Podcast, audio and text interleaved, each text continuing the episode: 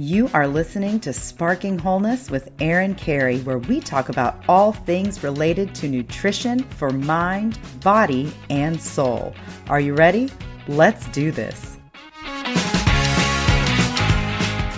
Hey, everybody, it's Erin Carey, and welcome back to Sparking Wholeness. I am super excited to introduce you to Dr. Amy Johnson. She is a psychologist, coach, author, and speaker who shares a groundbreaking new approach that helps people find lasting freedom from unwanted habits, anxiety, and self doubt via insight rather than willpower. She is the author of Being Human, The Little Book of Big Change, The No Willpower Approach to Breaking Any Habit, and Just a Thought, a No willpower approach to end self doubt and make peace with your mind. In 2017, she opened the Little School of Big Change, an online school that has helped thousands of people find freedom from anxiety and habits and live a more peaceful life. Amy also shares the no willpower approach in her top rated podcast, Changeable, and she's trained over 70 coaches in her Change Coach training program. She's been a regularly featured expert on the Steve Harvey Show and Oprah.com, as well as the Wall Street Journal and Self Magazine. So, thank you so much for being on the show. Thank you so much for having me. I'm looking forward to it. I am so excited to dig into this. I have been reading through your book, and it lines up with so many things that I've just been trying to process for myself and my own brain. and so I can't wait to, to get into your book and everything. But first, I'd love for you to share a little bit about um, your background and just your personal connection to this topic. Yeah. So I, um, I was a weird kid who, from an early age, was like just obsessed with why people do the things they do. Like, why are adults so worried all the time? What's wrong with them? Why do they always talk about money? Like, why do they fight? like, you know, I, I mean, I, I guess I, my parents got divorced when I was five, and I just really felt, really from an early age, like, gosh, life is easy, but why do these older people not seem to have an easy time with it? So, uh, really throughout my life, I had, had a lot of anxiety, a lot of worry, but I knew I'd study psychology and I did. Um, and as I was studying psychology, my anxiety really hit a peak. I had a period of time, a couple years, where I was uh, having panic attacks all the time, became very agoraphobic. Um, that kind of settled down and sort of morphed into eating issues. So I struggled with an eating disorder for eight years. And you know, in that time, I had access to all the therapies and all the traditional psycho- psychology things because that's what I was studying. And they were helpful to some degree, but I always felt like it always felt like a full time job. Like I needed to do so much to get myself to health. And it never worked because if I was struggling to get myself to health, I was telling myself, I'm not healthy now and I need something I don't have, you know? And so it just felt so heavy. Um, and then at some point, uh, about eight years into my eating disorder, I came across a, a, really different way of seeing things, which is what I share and write about now.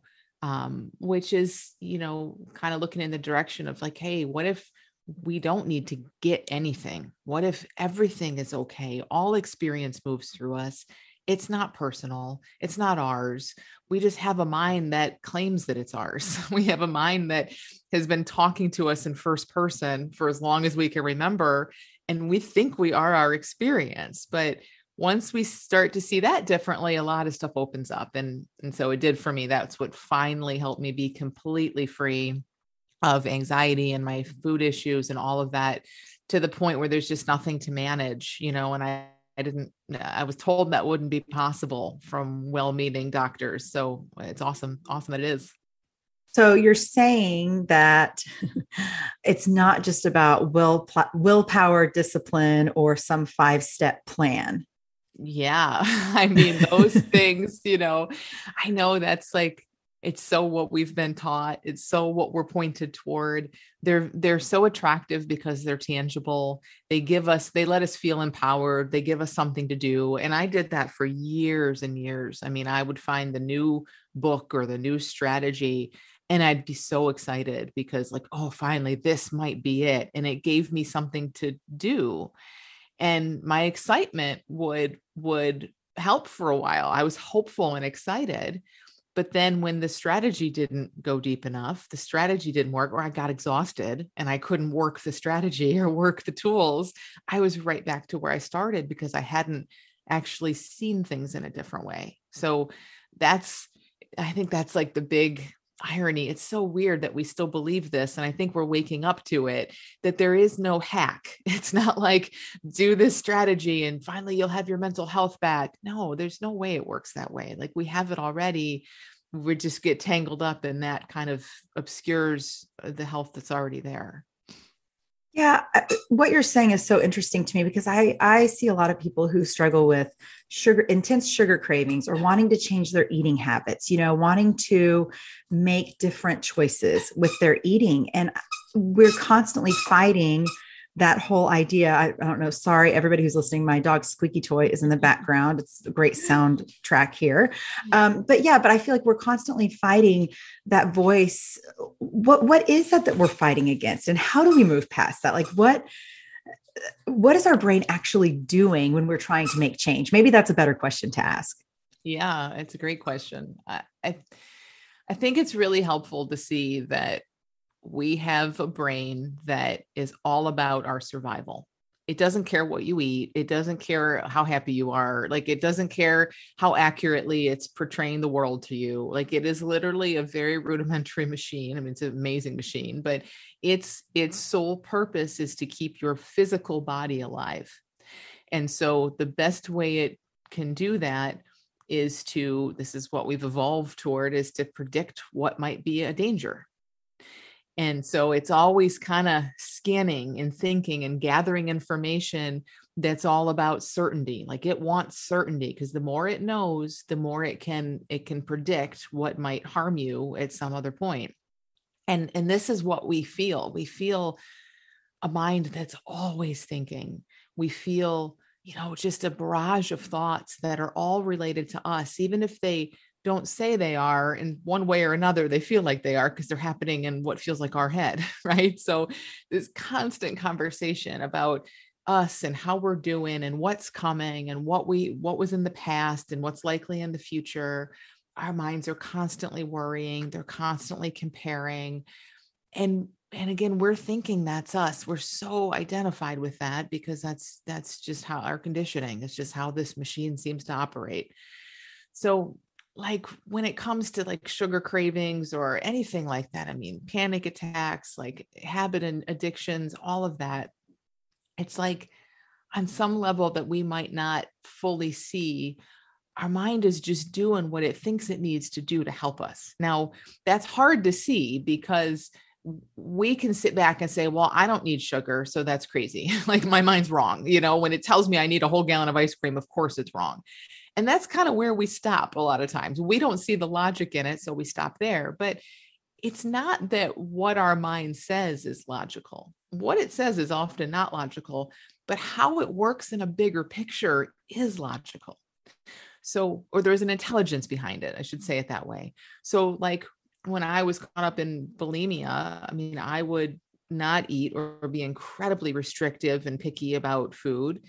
And then, of course, my brain started saying, eat everything you can possibly eat. Like, in a way, it was doing everything it could to help me survive.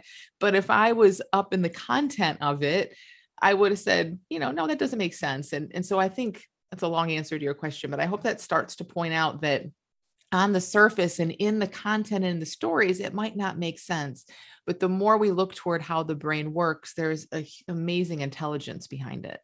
That is so interesting. And I, I, love your perspective. And I love how you say that our minds are only doing what they think they need to help us. I think if, if we can just sit in that, man, that, just that alone makes a huge difference. And with that, I think this is a really great place to pause and thank our sponsor for today's episode. Today's episode is sponsored by Sleep Number.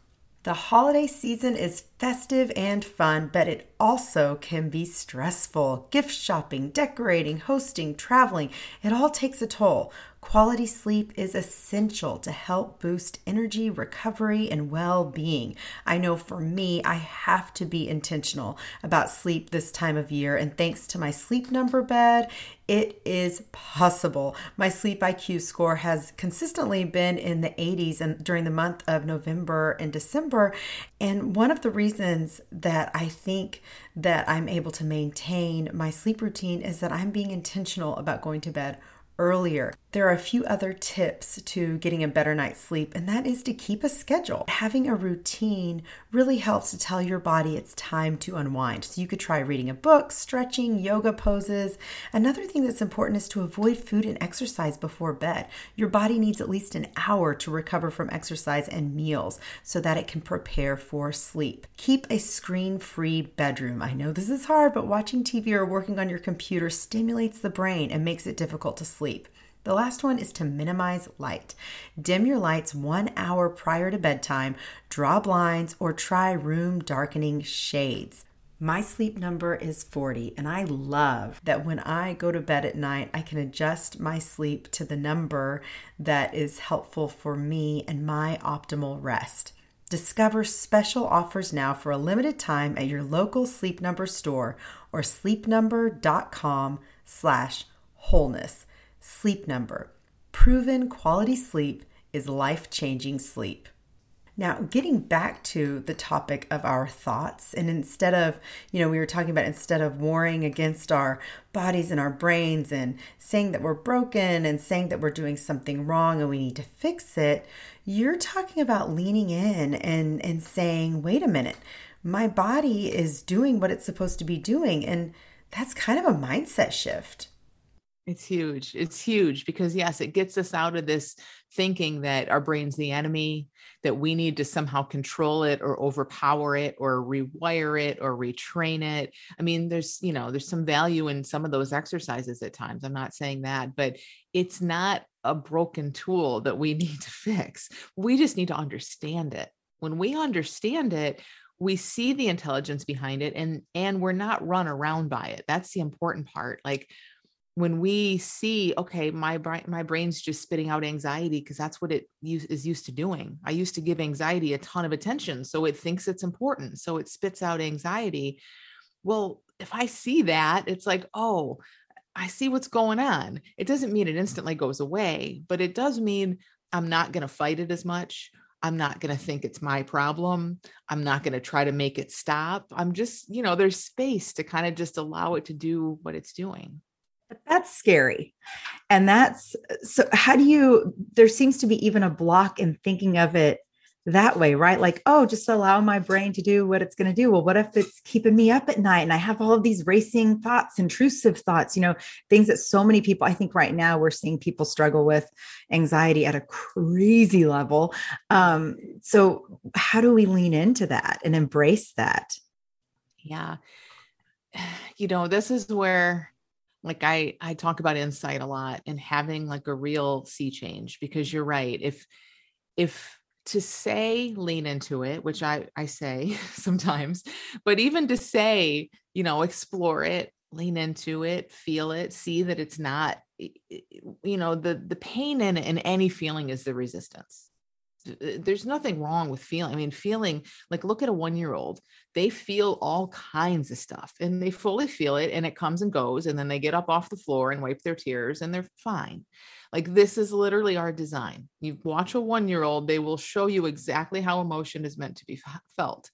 But that's not how we feel it as adults. We feel it with all of our old thinking. We feel it with fear and resistance and pushing it away and exactly what you said our minds tells these stories of you're going to ruin my plans you better shut up mind because i have to get sleep so that all these things can happen so that i can be happy it's so much darn thinking that just looks true to us yeah, yeah, what you're saying makes so much sense. And I can't wait. I have a thousand other questions for you, but I want to take a second and thank our sponsor for today's episode. Today's episode is sponsored by Indeed. Working on your own self improvement that can be tough. Putting in the work to hire the next great candidate for your business, it's easier than you think, especially with Indeed. Indeed is an unbelievably powerful hiring partner where you can attract, interview, and hire all in one place. Don't struggle on your own to find quality candidates. Indeed can help you hire the right people right now. Indeed partners with you on every step of the hiring process so you can find talent with the skills you need through tools like Indeed Instant Match, assessments, and virtual interviews. One of the things that I love about Indeed is that it makes hiring all in one place so easy. And thanks to Indeed's virtual interviews, you can message, schedule, and interview top talent seamlessly, all in one place with Indeed. No need to install anything extra. Indeed's virtual interviews work from your browser. And did you know that Indeed is the number one source of hires in the US according to Talent Nest? In fact, 73% of all online job seekers in the US visit Indeed each month, according to ComScore Total Visits. Get started right now with a $75 sponsored job credit to upgrade your job post at Indeed.com slash spark. Get a $75 credit at Indeed.com slash spark. Indeed.com slash spark. Offer valid through December 31st. Terms and conditions apply. Need to hire? You need Indeed. Now, going back to all of these racing thoughts that we have, you were talking about all this darn thinking and leaning into that. I, I want to get back to what you were saying. How else do you help people understand what's going on in their heads? So, we can say lean in and be curious, and that's great. But also, I think the real answer really is we just this is what I do when I work with people is like we just immerse in this and we explore it and people come to see in a really deep insightful way wow it really is on my side. There really is nothing to fear. And again we could say that all day long and those would just be words until until each of us i think really kind of comes to embody that and see that for ourselves. Yeah you know it's interesting you mentioned the 1 year old example and i think that even that it's eh, I wonder if part of the reason that we struggle as adults is that we are trying to do the socially acceptable thing, which is to suppress these uncomfortable feelings, right? And and it's to not throw fits in public, even though a lot of us that's what we want to do. Um, and and so I think that even just going back to that one year old state, there's a lot to be said for letting ourselves feel the feelings instead of spending so much time like you said like i got to go to sleep. This i can't be thinking about this right now. That makes it worse it seems like. Always, always. and yeah i mean hopefully we aren't going to flail on the floor at target and like in our 40s you know but but we can do that in other ways that you know we don't have to do it the way a one year old would but we can do it the way an adult would and we don't. You're absolutely right. We, we it's inconvenient to us and and not not that we're selfish or or rigid or anything but it's like i think on some level we all have a lot of ideas which aren't true. They're just a mind talking but there are a lot of ideas about what we need to be okay. We need to get up and we need to make our appointments and we need to have sleep and we need to be friendly and you know, there's a lot of that crap in there that would be really helpful to kind of question sometimes. Yeah, let's talk a little bit more about that because you mentioned that in your book about um, how your eh, your thoughts aren't truth. Is that um, the statement there? I, would love to know a little bit more about that. Um, what what do you like? Let's expand on that because that was really fascinating for me when you said that. Yeah. So, no thought is the truth because it's a thought. So, like, if you think about, mean, we have what almost 8 billion people on earth. All of us have this seamless flow of thought moving through us all the time. We aren't, as far as I can say, say like we aren't doing it. It's just showing up, you know, the next thought, the next idea. None of us know what what thought's going to show up next. We're not planning it. It just seems to flow through us. And we have 8 billion of us all in this and we're all seeing things in a different way and even each of us is having a different experience of life in each and every moment.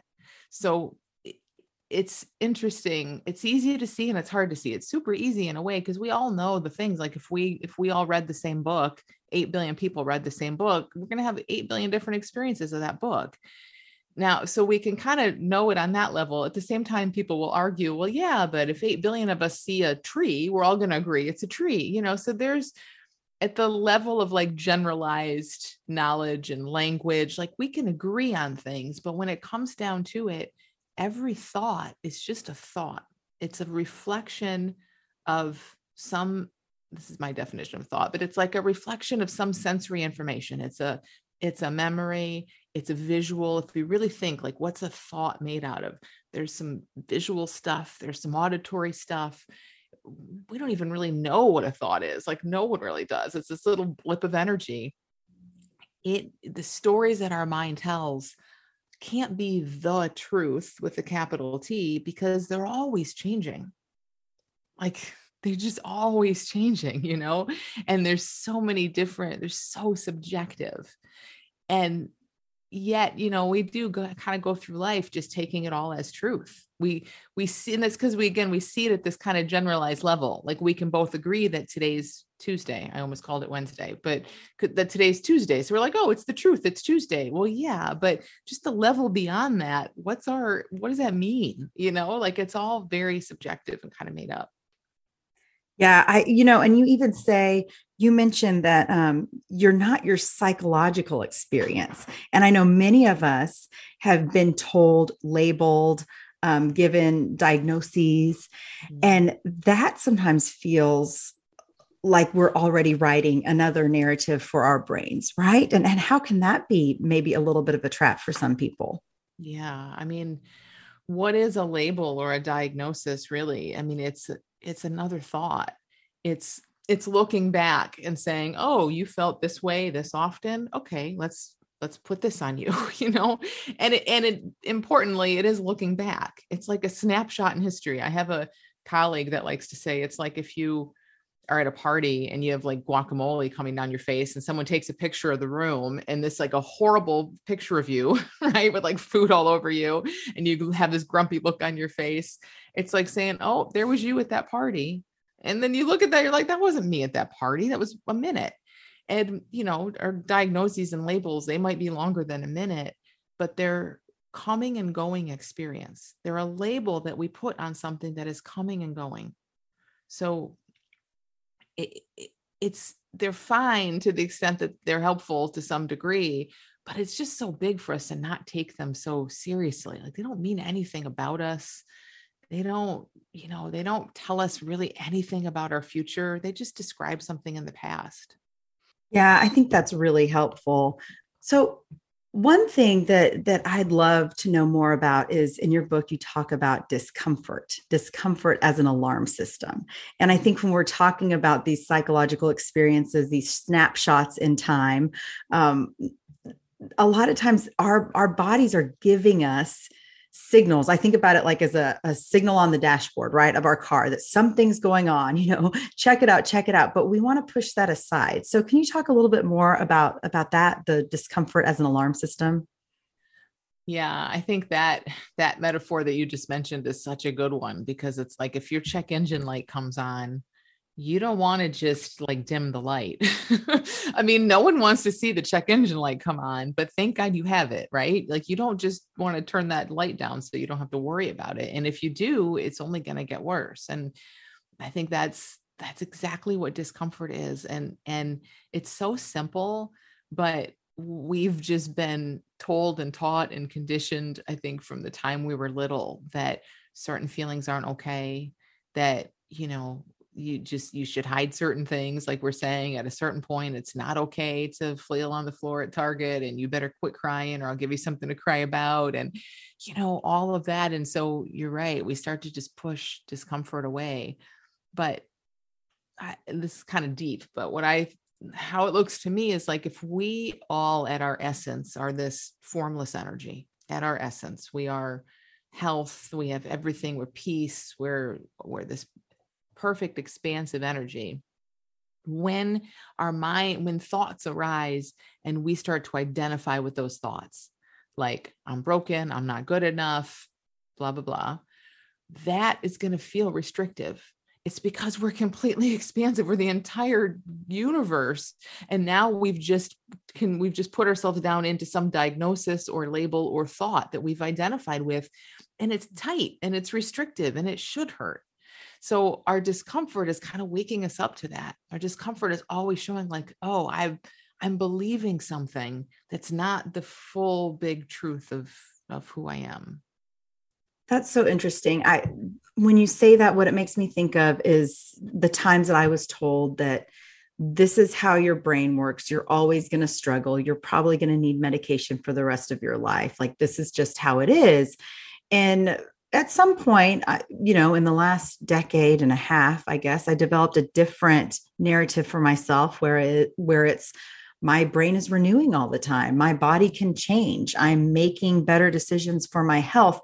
And eh, would you agree are mantras things like that are they helpful are they hurtful like could they be hurtful in the same way that those other stories that we tell are hurtful um, what are your thoughts on mantras and, and just telling yourself a new story yeah well it's a i mean it's a good question. It's not that I do think anything that we use in that way can be hurtful, but we'll know, you know, like, because if you're just walking around repeating something that are just empty words to you, a lot of times, I mean, people will even say, like, it just pisses me off. like, I, it, I don't feel true. Like, if you feel totally unhealthy and you're like, I'm healthy, I'm healthy, I'm healthy, everything in your mind is like, no, you're not. No, you're not. Like, so it can truly feel like you're lying to yourself at times. Now, a lot of times it doesn't sometimes we say something like that and, and it helps us expand a bit and we feel into that and it feels amazing so i don't tend to recommend it just for that reason like just because i think each of us will find it like you'll know if it feels good to you it's great but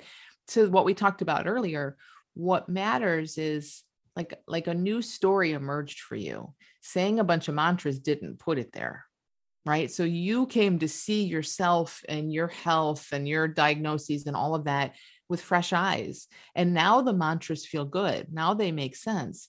But no amount of mantra saying was going to change your story in a really deep way, I don't think. Yeah, I think that that's such a good point um, because, yeah, if it doesn't feel true, right? yeah, it's not, you can't, the, oh gosh, I mean, my brain, sorry, my brain is going in so many different directions with what you're sharing because it is such a shift in how we traditional traditionally think about even trying to make changes um, because i think I, I don't again it goes back to that protective mechanism what is familiar is is safest for us and so i think some people they like to live in a stuck place do you find that to be true yeah i don't know if they like it but it, but you're right like the the benefits outweigh the costs it seems to them right mm-hmm. so and you're so right about that. I mean, our brain has no interest in us going out and like meeting new people or like trying new things in life. Like, why would it? You know, it mm-hmm. just wants survival. So, yeah, like to feel that. But, but if it does feel like you're stuck, if somebody's listening and it feels like you're stuck and just in a rut and life feels dangerous and scary, I mean, I think that's where this kind of conversation and just exploring it can be so helpful. There's nothing that we have to do just be curious just have an mm. open mind and just when i work with people in my school we just start off with this what if like what if everything that looks dangerous is actually not yeah what if feelings that that we think we can't handle that look like such you know like like suffering or discomfort what if they're inherently neutral and we just have a mind saying no no no don't feel that but what if they're not like you know, to kind of just start to turn everything we think we know on its head a little bit, just for the sake of exploring, not to come up with new beliefs, but just to be open to anything. And I think in that place, we just we start to see things really differently. Yeah, it's true. And I think, you know, thinking through that whole neutrality of feelings um, is, is really powerful for people to understand. But many of us, we have, you know, you mentioned that, ex, um, that example earlier of don't cry or I'll give you something to cry about. You know, many of us grow up feeling we have to suppress our feelings and it's not safe to feel and it's not safe to share emotions. And so that feels stuck. So what do you, how do you help people break out of, of that?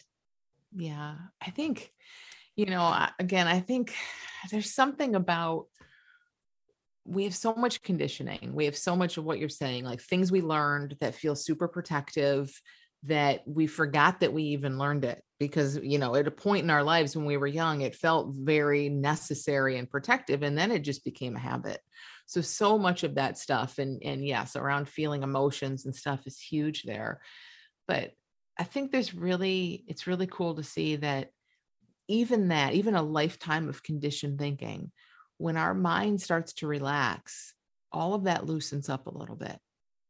So it's still thought, even if it's, you know, even if you're 90 years old and you've been believing the same thing for 90 years, it's still just made of thought. It isn't who you are. It, it isn't that deep. It's just at the psychological level. So when our psychology is going and we're believing it all, it's going to be running full force. But when our mind settles down a little bit, we start to see things differently. That's why, you know, things like when people just have a big life experience they they get a new diagnosis good or bad or they meet the love of their life or they face their death or anything like that or even they just meditate like when when our mind shocks us out of the normal everyday thinking that's when people come away and say wow i see things differently. It's just an insight right? So we're designed for that and it it can work this way too. I mean an insight can cut past a lifetime of conditioning yeah, I love that. I love the the just the word insight.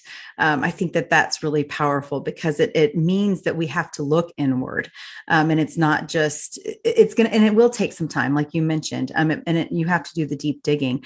Um, let's talk just quickly about your book. Um, this book, just a thought, and I'd love to know about what was your main purpose in writing this particular book because I know you have the other one as well. Um, you've done a lot of writing and speaking and all of that. So, what was your main purpose with this one? Yeah. So, uh, this book to me is all about seeing that what our minds do is not personal like it's a it's universal all minds do the same thing and the purpose for that the reason for that is that like we've been saying we tend to get so mind identified we're so caught up in like think that everything we think is who we are we don't even realize that there's another option. But i think a lot of that is that we think we need to listen to our thoughts. We think it's giving us valuable information about who we are.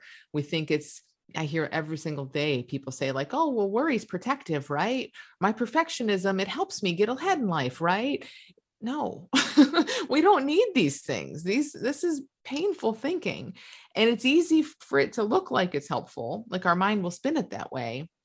But we're lived by something much bigger than repetitive thinking.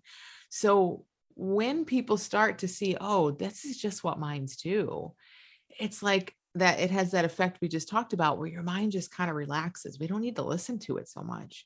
And when we're not listening to our mind so much, that's when life gets really amazing. That's when we open up to, you know, new things that that we hadn't really let in before. So a lot of this book is is around looking at, you know, like we've been talking about why our brain does the things it does, kind of helping people see there's a perfect intelligence to it, even if it doesn't look like it. It's not the enemy ever.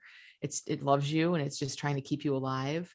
And also seeing that the way that thought shows up, like in comparison and judgment and worry and those things, they also have a purpose. Like they, that's everybody's mind does those things and in just seeing that i think just allows us to be like oh okay then i don't have to worry about that so much yeah i think that was helpful for me in in reading that and just yeah and like you said and and looking at just as a whole we all are struggling on some level with with thoughts and feelings that we're trying to make sense of but again like the comparison the judgment these go-to's when we're stressed and I, it, and it increases when we're stressed right? How much does stress increase all of the above yeah yeah i mean you kind of can't even separate them yeah. in a way our mind doing all that is what we call stress mm. you know and stress you know when our mind's just busy worrying about whatever then you're right all of this kind of comes along with it yeah yeah yeah i, th- I think that i see that so much um, right now with just there's a lot of division in the world. You know i mean there always has been. This is nothing new but it's it's magnified through social media. We have access to all of the division all of the time. And we seem to be a more reactionary people just because of maybe it's the safety of the internet. I don't know. But do you feel that uh, and when we start looking at our thoughts and our mind in a different way it causes us to be less reactionary more responsive yeah, I think that reactionary stuff happens when we're really identified with their thinking, you know, which mm. we're all mm. going to be at times. Yeah. We're human beings. So you hear something, some political comment or something you don't agree with, and it like instantly feels like it cuts to the core and it and it threatens you and your beliefs. That's what makes us reactionary. Like we, the identity that we think we are feels threatened in some way. So as we kind of start to see, hey, what's your true identity really? Like who, these are the really big questions but it's like who are you really? Like like what is your identity? Are you this are you this body? Are you this collection of personality traits? Not really because they all come and go and the body's always changing. So when we get when we zoom out and kind of see all that in a bigger way i think opinions still show up you know judgment still shows up but again now there's a little bit of space. Now it's like oh look at my mind going off and judging that person but there's less of that quick reactivity. What what are, what do you believe are some of the misunderstandings that that we have when it comes to how we interact with other people how we perceive the world around us and how our emotions mind thoughts play a role um yeah i i mean some of the big misunderstandings one i think you know what other people do everything looks personal.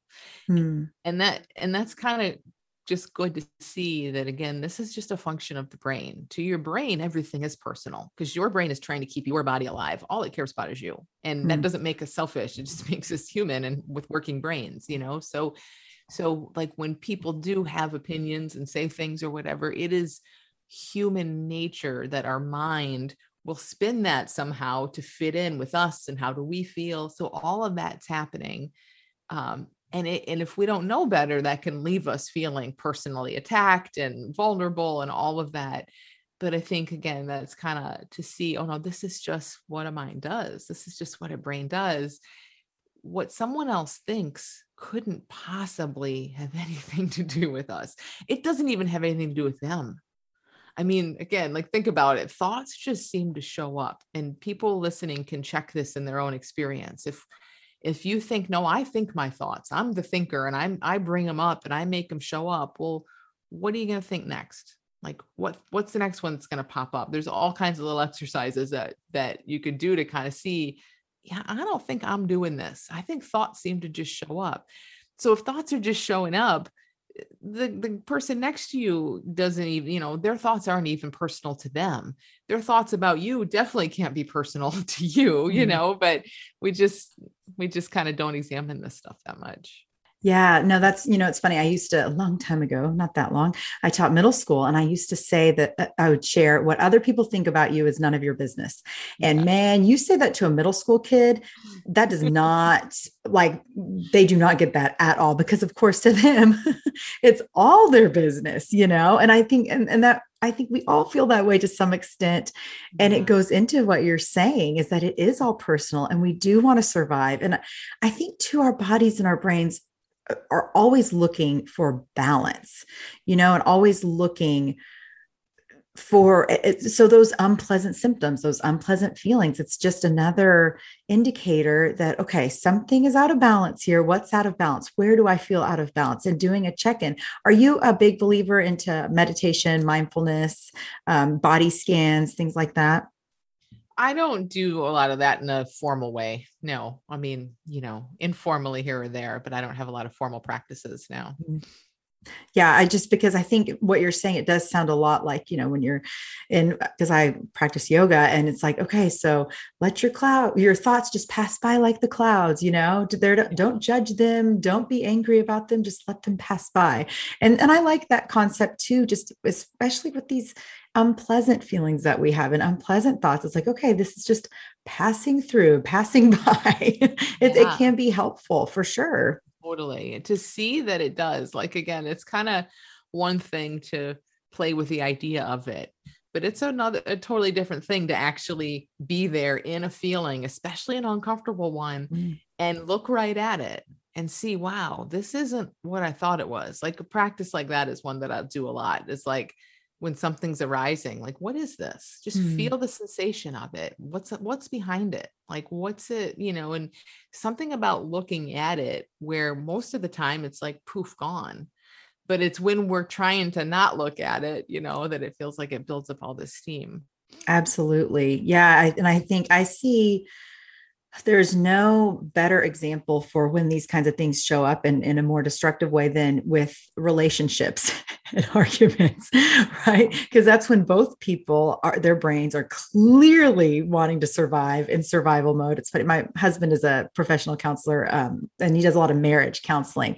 And so it's it's not that our marriage is perfect by any means but i can see in conflict how each party has their own beliefs or feelings or thoughts that interfere yeah. with understanding the other person's perspective, right? How do we open up so that we can hear a new way of thinking or a new perspective without feeling threatened personally? It's really tough when we feel like we're this separate person that needs a lot of things do you know what I mean? Like I'm I'm a me and I yep. need I need validation, I need approval. Now these are psychological needs. Everybody's mind talks about those things, but but you know, we can live in psychology and not be run around by psychology like you could feel insecure and like you want some approval uh, there's nothing wrong with that. It's a very different thing when we take it super seriously and then we start demanding that they change and show us their approval and they're like what? And they're in a totally different reality. Mm-hmm. that makes no sense to them.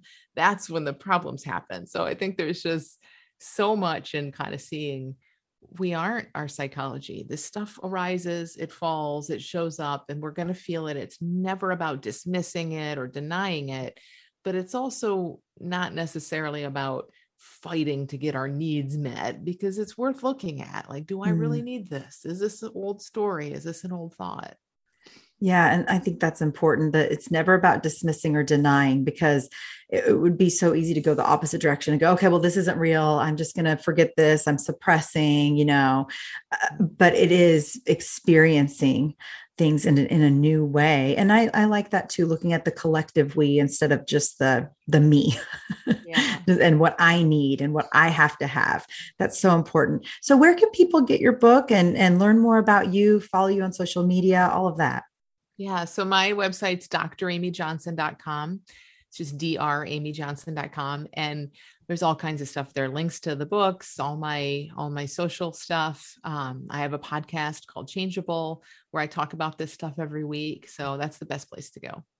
Awesome. And then one last question that I have to ask you. You know, the name of this podcast is Sparking Wholeness. So if you could give one piece of advice to spark someone toward wholeness, what would it be?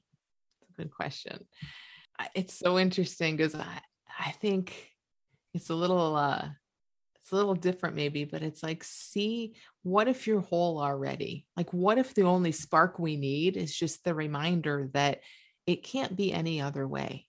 It cannot be any other way. How would a human be broken? How would that even work? And why would some humans be broken and others not? Like it has to be some very innocent misunderstanding. It has to be that our we you know our we take our thinking seriously and it says we're broken but we're not so i think i just wonder for people if that spark can be a spark of recognition you know rather than getting something I like that so much. That is definitely a paradigm shifter.